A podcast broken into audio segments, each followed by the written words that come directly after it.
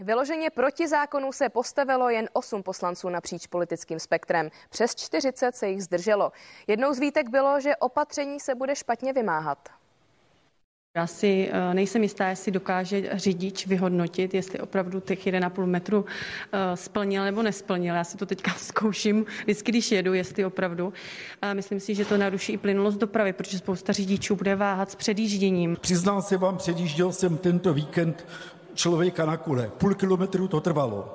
A přiznám se, myslel jsem na vás, ale ty myšlenky nebyly hezké. Ten zákon nemá být šikanózní. Není to o tom, že by někdo někde za rohem natáčel řidiče. Ten opravdu má být za prvním cílem primárním a to je bezpečnost na vozovce. Já sám za sebe nemám rád tato gumová ustanovení, která se budou strašně špatně vymáhat. Ten zákon jenom upřesňuje to, co již dneska platilo. Když tam máte něco jako přiměřené, tak se všichni vymlouvají, že nevědí, jestli to bylo přiměřené.